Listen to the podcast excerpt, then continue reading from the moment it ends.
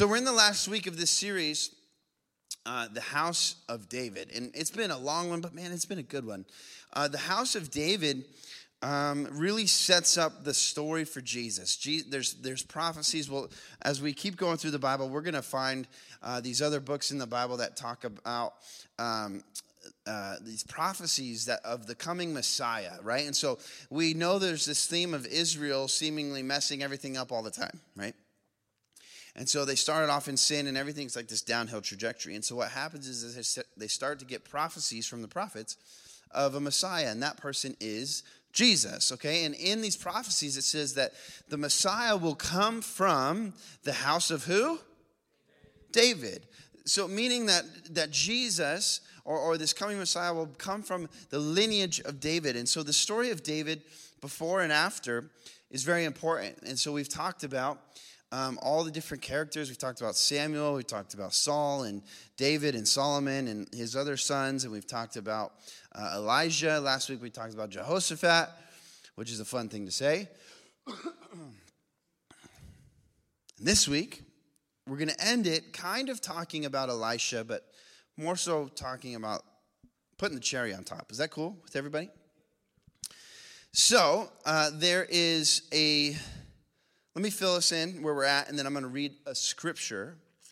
And I forgot my Bible, so I'll read it off the screen. But here's what happens from when we were last in the story, right? We had Elijah, who was a prophet. He was the one who challenged the prophets of Baal. Do you guys remember that? And then we had Jehoshaphat, who uh, won a, a, a battle without fighting, with just worshiping. That was last week. And so what happens uh, now in between those things and, and, what's happening now is Elijah um, ascends into heaven. Outside of Jesus, this is interesting, outside of Jesus, Elijah is the only person in recorded biblical history that never died. He uh, was apparently such a good prophet that he just got to get a fast pass to heaven without all the pain and suffering, right? I mean, he had pain and suffering through his life, but he didn't have to die. It's very interesting. And before he did that, he called a young man named Elisha. I don't know if it was like, oh, your name's close to mine, and so let's do this. But however it happened, Elisha uh, kissed his parents goodbye, gave God an offering, and, and went to follow Elijah. And there's this interesting thing Elijah knows that his time is coming where he's going to leave. And so Elijah says, Elisha, stay here. I'm going to this next place. And it happens three times. And Elisha says, uh, as long as I live and you live, uh, I'm going to follow you. So I'm not leaving. It's really interesting. And so he follows him, he follows him, he follows him. And all along the way, people are telling him, the prophets are telling him, oh, your master is going to leave you today. And he goes, I know. And so he's following and following. and so Elijah says, Well, I can't get rid of you. and so before I leave you, give me something to give you, right? Tell me what to give you. And Elisha says, Give me a double portion of your spirit, which is such a good, like an interesting thing to say. And this is something, it's not even part of my message. I just want to say it because it's really good for you young people. Listen, I'm not your youth pastor so that you can one day live like me. I'm your youth pastor so one day I look at you and wish I would have lived like you. Does that make sense? And I'm, I'm not going to have any regrets, but I want you guys to take this thing so much further than I ever will. I want you to live life so much better than I have ever have. Why? Because I all I want to do is lay a foundation that you could stand on first, not have to build yourself. And so be bold as young people that when it's like, hey, Brett, you're my youth pastor. And so, hey, thanks for just putting on Wednesday nights. No, no, no. Be like Elisha. Hey, Brett, you're my youth pastor.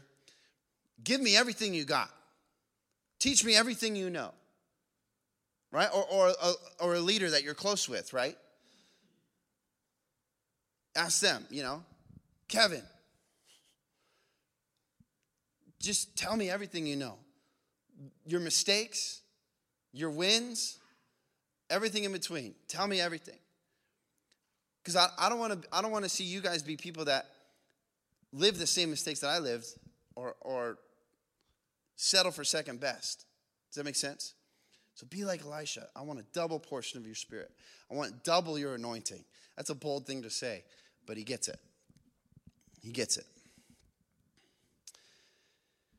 And then there's this interesting story, a few stories, but it sounds familiar. I'll tell it and you tell me if it sounds familiar. There's this widow. This is Elisha, not Elijah. There's this widow who says, I'm in over my head in debt, and the debt collector is coming to take my kids from me. And all I own is one jar of oil. And Elisha says to her, Go to all your neighbors, all your friends, all your family, ask to borrow one of their jars. Bring it back to your house. Then go into a room, close the door, and start pouring. And what she does is she goes into a room with her sons, she starts pouring, and fills every jar that she borrowed with this seemingly never ending supply of oil. Does that story sound familiar? It's like the same story. So much so that when I was a kid, I thought they were the same story. Elijah, remember the woman said, I don't have any more bread left. I have enough flour for one more meal, and me and my son are going to eat it, then we're going to die. He said, Make me one, there'll be more for you. There's never ending. Same thing. It's interesting. Okay? Then there's this next story where there's a woman who says, I've never had a son and my husband's old. so, and Elisha says, Well, by this time next year, you'll be raising a son. Said, What? And then it happens. Tell me if this sounds familiar. Then he dies. Does that sound familiar? Then she places her son in the room that she had prepared for the man of God. Sound familiar? And then Elisha comes, lays on the boy, chest to chest, mouth to mouth, all of it, breathes life into him, asks God to, and the boy comes back to life. Does that sound familiar? It's interesting, this double portion thing. So let's throw up the scripture. I want to read it, and then I'll tell you the title of my message tonight. When the child was grown, the day came that he went out to his father to the reapers. This is before he dies, okay? He said to his father, My head, my head. He has a headache or something. And he said to his servant, Carry him to his mother. When he had taken him and brought him to his mother, he sat on her lap until noon, then he died. She went up and laid him on the bed of the man of God and shut the door behind him and went out. Then she called to her husband and said, Please send me one of the servants and one of the donkeys that I may run to the man of God and return. He said, Will you go to him today? It is neither new moon nor Sabbath. She said, It will be well. She said, It will be well. What did she say? The title of tonight's message is It Will Be Well. It will be well. So, I want to have a conversation about positivity and negativity. Can we do that? I have a few conversations tonight. so, I'm the type of person that I love to be really positive. I like to look at the brighter things in life. I like to uh, give people hope. Sometimes, interestingly enough, sometimes in my own life, I'm not super positive, but I like to be super positive towards other people's lives. I don't know why that is, but um, I'm not negative in my in my life. I'm often positive. Danielle um, will often tell me that I'm being very positive, you know, and when she's trying to bring a problem to me. And I uh, and I actually hate negativity when when I'm around negativity, it makes me uncomfortable. It makes me like fight or flight almost. Like I just hate when someone is perpetually negative. The sky is falling. This is happening. I can't get over it. Blah blah. blah. I'm like, I don't, uh, I'll help you, right? Because I'm a pastor, but I it stresses me out. And let me tell you why. Okay, let me tell you why. When I was a kid, the, re- the reason I'm so, I, I try to be so positive now is because I'm constantly at war in myself nowadays. I'm constantly at war with this little kid who was so anxious and so scared of everything that it was crippling. When I was little, uh, I saw on the news something about a drive by shooting one day. And so every time a car would drive past me, I'd hide behind a, a street pole, like a light pole, or I'd hide behind an electric box because I was afraid I was going to get shot. Um, I went on an elevator on a cruise and it shook, uh, shook a little bit. And so for like five years after that, I, I would take the stairs. I didn't like going on elevators. Uh, I, I, was the new kid in school in sixth grade. On my first day uh, to school, I had to dump my lunch out of my brown paper bag so I could stop myself from hyperventilating because I was so scared of the first day of school. So I was a kid who was incredibly anxious and incredibly scared for irrational reasons. And I fought against it and I hated it and I, and I didn't want to be that person anymore. And so what I've done is I've combated it with obnoxious positivity. But sometimes it's not the best. Sometimes you got to keep it real. Does that make sense, everybody? We got to keep it real. But listen, if you're going to lean on one side or the other, I think God would want us to lean on it will be well. Not that it's all going to hell, it will be well. You change the H to a W, okay? It will be well. But what takes us from unrealistic positivity to reality and God's miracle working power is this idea called tra- tragic optimism. It's an interesting concept. Tragic optimism meets us in, in, in reality between the world is collapsing on me and everything is perfect. Tragic optimism means that I know suffering may happen, but I know it will work out. Does that make sense? I know bad things aren't going to just dissipate in my life, but God has given me the power, the strength, and the ability to work through it, to get through it. That's what this phrase tragic optimism means okay? And so it's not uh, it's not unabided positivity where we're not being realistic and it's not negativity where the world's falling on us because god hasn't given us the spirit of fear and god hasn't god says be anxious for nothing right? The, is, so we're not negative. If we're leaning on one side or the other let's be positive but let's also be realistic that God, there's a lot of preachers out there that will tell you that God doesn't want you to ever suffer. And God doesn't want you to suffer, but it's going to happen. Does that make sense? And so there's there's there's preachers out there that will be like, well, God has given you the victory. If you just declare it by faith, then then you'll have all the money you want. You'll never be sick ever again. You'll have all these different things, and it's bogus. Because Jesus told me to take up my own cross. Because Paul told me to rejoice in suffering. So, to act like bad things are never going to happen, that's not that's not true. We have to be realistic. Bad things will happen in our lives, but I have something everybody else doesn't have. A hope for the future. A savior who loves me.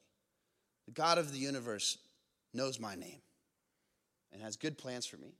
And so even in the midst of all of it, though I walk through the valley of the shadow of death, I'll fear no evil because your rod and your staff to come from me. Does that make sense, everybody?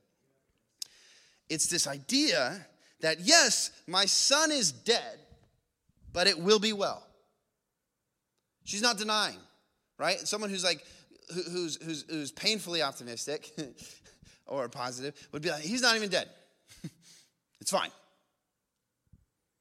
Someone who's super negative is like, well, now I'm going to die. It was, it was probably it was probably COVID 20, and I'm gonna catch it, and I'm dead too. But someone who's who's walking in the goodness and graciousness of God and understands his miracle working power says, Yes, he's dead, but it will be well.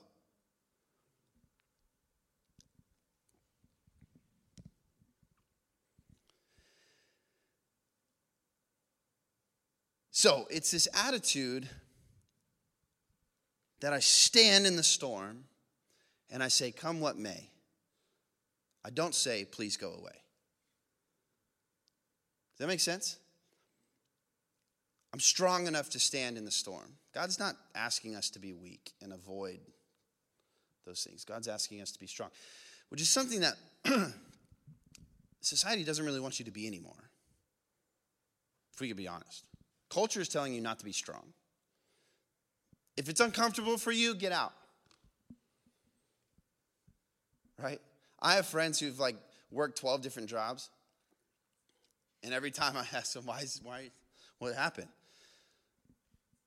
It was just a toxic work environment. and I really badly want to. It sounds like you're soft, honestly. sounds like you've never had to overcome adversity in your entire life. oh. we need to learn how to stand looking at the storm and say, Come what may, it will be well. Not say, God, uh, whoa, hello, um, that's going to kill me, dude, right? No, it's saying, like, Lord, if that is what is in the plan to pass by me, then let your goodness be on me while it passes by. Amen? If we're always thinking that there is a way to avoid suffering, we'll never learn how to weather the storm when we're in it. It'll always break us. It'll always break us. There's lessons and rewards that come from suffering. This is why Paul says, rejoice in suffering, because I've never gotten stronger from a, a calm day. I've never gotten stronger from peaceful waters. I've never gotten stronger from a really easy test. I've gotten stronger when I failed a test and the teacher said, I'll give you another shot to do it again. okay. Let's do it. I've gotten stronger when, when, when, I'm, when I'm driving and all of a sudden Danielle and I are driving on the way to our honeymoon and we go into a forest fire. It's red, ashes. Should we be here? and I, I had to make a decision, right? Do I turn around or do we weather the storm? We figure it out. Sometimes you need to turn around in that instance. But for me, it was like, okay, we're gonna we're gonna go as as as we're gonna push the line of we're gonna die, right? We're gonna push the line of danger to get through this thing. And we did. Did I was like clenching my hand, like, you know. But I wasn't afraid of it. Because I felt, I don't know, God will get us through it. Amen? A simple suffering that we must learn to do well is waiting. It's like the kid who's like, your, your, your mom's baking cookies or brownies or something. You're like, oh, is it ready yet? You know, it smells so good. And you know, if, you, if, you, if you open it up early, it's gross. You got to wait the whole time. Good things are worth waiting. as, a, as, a, as a parent or as a youth pastor first and a parent now, I know when something actually matters to somebody, right? Someone will say, Brett, I want to be a youth pastor. Okay, let's talk about this in six months. Most of the time, six months later, I don't know what I want to do with my life. but once out of every 10 times, there's a kid who's like, nah, man, I got to do that. Then I know that they actually want it. Does that make sense? It's like when Vince gets older, he's gonna be like, Dad, can I have this skateboard? I'll be like, okay, talk to me in a few months. Sometimes he'll be like, nah, it's cool. Sometimes he'll be like, Dad, I need it. one of those things that I know he's to need is a drum set one day, right? If I tell him no, a year later, Dad, I got to have it. Does that make sense? If we're, if God is sometimes asking us to wait for something so that he knows if we actually care about it if we're like, God, would you give me this and this and this, and we don't have to wait for it, He didn't actually know if we actually wanted it. He does because He's all knowing. But but we sometimes find out three months into it, we didn't actually want it. We just begged God for it because our friend got it and we thought it looked cool. So don't be discouraged by waiting for something. God, I've asked you for this, but it's not happening. It's not happening. Don't be discouraged by waiting. Waiting's good because waiting determines if you actually care about it or not. When Danielle and I were first started to date, she said, Hey, can we meet up at Starbucks? I said, bet, shout, hey, you know. so we rolled up, and she was stiff, man, like she, you know. And I was like, yo, you all right? Is the coffee bad? What's going on? She's like, well, you, I like you. I was like, cool. I think you like me. Yes. But we're not dating. And we're not going to hang out as much anymore. We're just going to be friends for the foreseeable future. Said, okay, now I see why you were so stiff. I get it. So I had to wait like eight months until finally she's like, okay, you can ask me out. And I was like, yes, let's go. But listen, could have very easily, and she knew this, it could have very easily, three months later, I found another girl.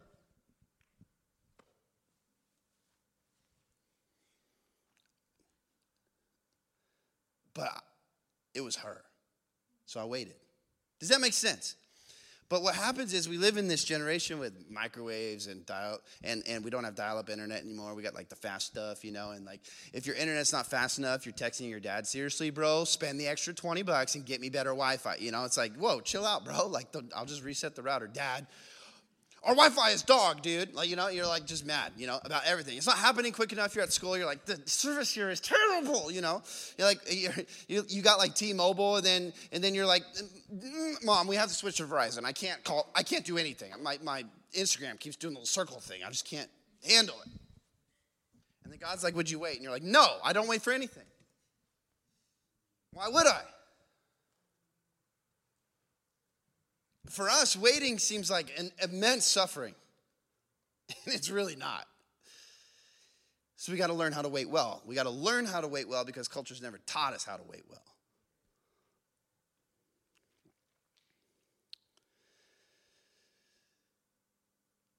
Cool. All right. Um, where am I at? The whole New Testament points to this idea of enduring suffering for the hope and the grace of Jesus Christ. So, now, in order for us to operate in this way, we have to have a supernatural hope. A hope that says it will all be okay in the end. This is the hope of the Christmas season. See, I, have never preached a Christmas message ever, so there it is. That's as far as we're getting. That in a dark world, there's a loving God who gave us his only son, who that son happens to just so happens to be the savior of the world. That's what that's why everyone is so happy during Christmas and the lights are up and everyone's all even even people who don't know what they're celebrating there's there's a difference somehow when Thanksgiving's over and everyone goes and gets their Christmas tree. Anybody just feel happier once it hits December 1st. Why is that? Because the savior of the world. Because even people, if they don't notice, they're subconsciously, subconsciously turning their attention to the Savior of the world. Man, there's a hope. If there's sometimes it's like December, I'm like, man, everyone's so much happier now, you know? It's like, why doesn't, why doesn't everybody like this all the time? Well, we could be if we kept our attention on the Savior of the world through January through November, right? Now, to cap off this series, we need to realize that the house of David is all about pointing to Jesus. I talked about that earlier, the coming king. Now, Jesus is a true king. He's like David, but better. Make sense? He comes from that lineage, all the all that good stuff. Jesus is a true king, better than Saul, David, Solomon, Jehoshaphat, etc. But he's also a true priest. Better than all of the house of Levi, the tribe of Levi. But he's also a true prophet. Better than Elijah, better than Elisha. Because why? Because he's God. A prophet is someone who is the voice, like the, the middleman between us and God. And it's great when the middleman between us and God is God. You know, it's like makes it quite a lot easier for us to understand what God's saying because he just says it. And instead of someone being the, the, the, hypothetical voice of God, Jesus is literally the Word of God. In the beginning was the Word, the Word was with God, the Word was God. John chapter 1. But how do we know this? This is a cool story. This is where it's going to all bridge together. In Matthew chapter 11, John the Baptist asked. You guys, everybody know who John the Baptist is? He was like smelly. He was a prophet. Uh, he wasn't like a Southern Baptist. He just baptized people. It's kind of confusing. Um, he did, I think, believe in the gifts of the Spirit. So, anyways, uh, uh, that's way over your heads. Okay. Um, so, John the Baptist says to Jesus, John the Baptist is in prison. He's about to get his head chopped off, which is cool. Um, he sends a messenger to Jesus, and he says, Are you the one we've been expecting? Which is kind of weird because John the Baptist is Jesus' cousin, by the way. so he sends this message to Jesus. He says, Are you the one we've been expecting, or should we find someone else? Whoa. I don't know how the tone was back then. Sounds a little aggressive to me, you know? Like, bro, John the Baptist, calm down, bro. Throw some water on it like you do everybody else. Chill out, right? he says, Are you the one we've been expecting, or should we find someone else? And Jesus says this The blind receive sight, the lame walk, the lepers are cleansed the deaf hear, the dead are raised up, and the poor have the gospel preached to them. Tell them that.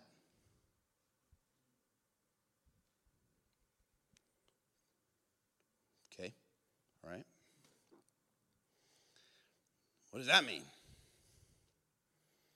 What Jesus is saying here is you haven't seen anything like this since Elijah and Elisha. And the prophecies say that uh, uh, someone like Elijah or Elijah is going to pave the way for Jesus. And so John asks him, Are you the one or should we find someone else? And he goes, You've. It's me. he said, This, this, this, this, and this. I've done it. You've seen it. So he's saying, Yes, I, am the coming king. Yes, I'm the coming priest. And yes, I'm the coming prophet. And I'm him. I'm the Messiah. I'm the, all of them. So he's mimicking the works of Elijah and Elisha plus more. So, yes, he's telling John, I'm not just the king you're looking for, I'm everything else too, because I'm God. That's tough. Okay. Now, here's the most moving thing. This is the ending of, of tonight's message. Here's the most moving thing. There's so much turmoil in all these stories we've been talking about Genesis, Exodus, everything right? It's like slavery. It's like like wickedness in all the world. It's it's uh, Israel is liberated and then captured again, liberated, captured again, and the the judges are bogus and the kings are evil and David's kind of good, but if you really read it, he's really not because nobody's good. Like everything is messed up. Everything's jacked up. David's family's jacked up. They hate each other. They're cheating on each other. Just like this whole mess. Everything is awful. But the message is called It Will Be Well. How is it going to be well? Jesus makes it well. Sin is rampant. People, do you guys remember when Mogus, Mogus, someone else did it. No, I'm just kidding. Do you guys remember when Moses begged God and he said, Show me your glory? You guys remember that? Like he hadn't seen the Red Sea part. And he hadn't seen a burning bush talk to him. And he hadn't seen bread fall from heaven. And he hadn't seen water come out of a rock. God, show me your glory. If I was God, I'd be like, what? But he does, kind of. He says, well, you can't look at me, right? Moses is like, God, show me your glory, which he's basically saying, like, all this is cool, but show me you. God, I want to see you. I think deep down that's all of our desire. God, I, I don't want the fluff anymore. I don't even want to hear Brett's messages anymore. God, show me you, which is a fair thing to ask. And Moses says, Show me you. And he says, I can't, it'll kill you. I'll show you my back, which is weird, but cool. So God passes by him like this. I don't know. He shows him his back. But Elijah says the same thing God, show me your glory. Speak to me. So this mighty wind comes, but God's not in it. And this fire comes, but God's not in that. all these things happen, earthquake, but God's not in him. And then all of a sudden, he hears a still, small voice. So he just got a glimpse. And there's a story in the New Testament that I've never really understood. It's called the Transfiguration. Anybody ever heard of that? Anybody? Raise your hand if you've heard of the Transfiguration. Okay, here's what happens. It's crazy. Jesus takes Peter, James, and John, and he goes up onto this mountain thing. And all of a sudden, Jesus turns from looking like a human to fully God, glowing. The glory of God is right before the, those three disciples. And guess who gets to be there? Moses and Elijah. And it's like so small and so simple, but Moses begged to see the glory of God. And Elijah asked to see it too. And in this moment when God in all of his glory shows up here on earth, he brings Moses and Elijah there to say, Now I can show you. And it tells me that this story, the whole point of the Bible so far while we're doing this series, is because it will be well. Even in the, in the worst situations in our life, even if you're looking at your own life and you're like, I wish I had this. I wish I had loving parents. I wish life was different. I wish I had this. I wish I had money. I wish I, whatever. I wish, I wish, I wish. It will be well. Even if when we beg for God's glory, He shows us His back not because he's turning his back to us, but because if we actually saw it, we couldn't handle it. Even if we just get a glimpse here on earth. The message is it will be well. The Bible says that death has no sting. What does that mean? It used to. But because Jesus died on the cross, and we know now that when we if we accept him in our heart as our Lord and Savior, when we die, we go to heaven Death doesn't have a sting anymore. Imagine if we really believed all that heaven is, the reality that when someone dies, it's an upgrade. It's sad for us because we miss them, but for them, it's the greatest trade deal they've ever gotten in their life. Instead of being sick instead of having a broken leg, instead of having family cuss you out at Christmas, instead of wondering if the world's going to end, now I'm in heaven with the King of Kings and the Lord of Lords celebrating because he's good, and it has been well. And it is well.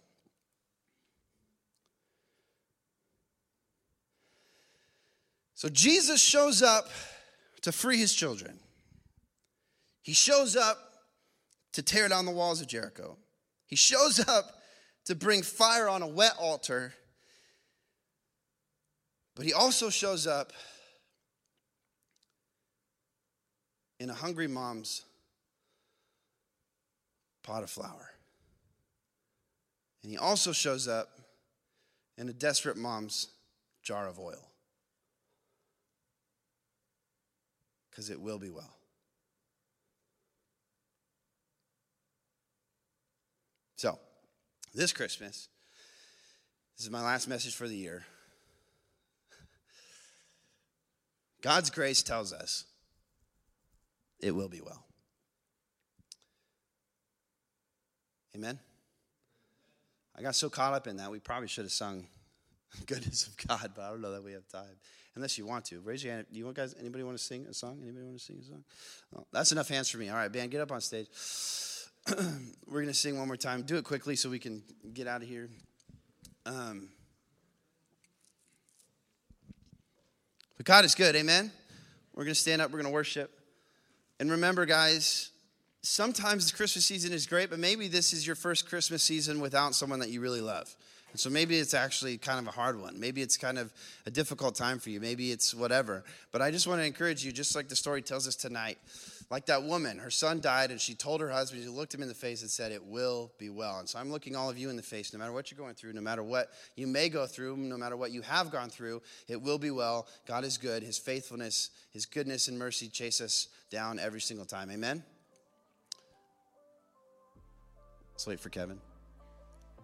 Just kidding. No, he doesn't need the intro. So, Jesus, be with us right now. God, help us to recognize your goodness. Help us to recognize your grace. Uh, God, and help us to know that it will be well. In Jesus' name, amen.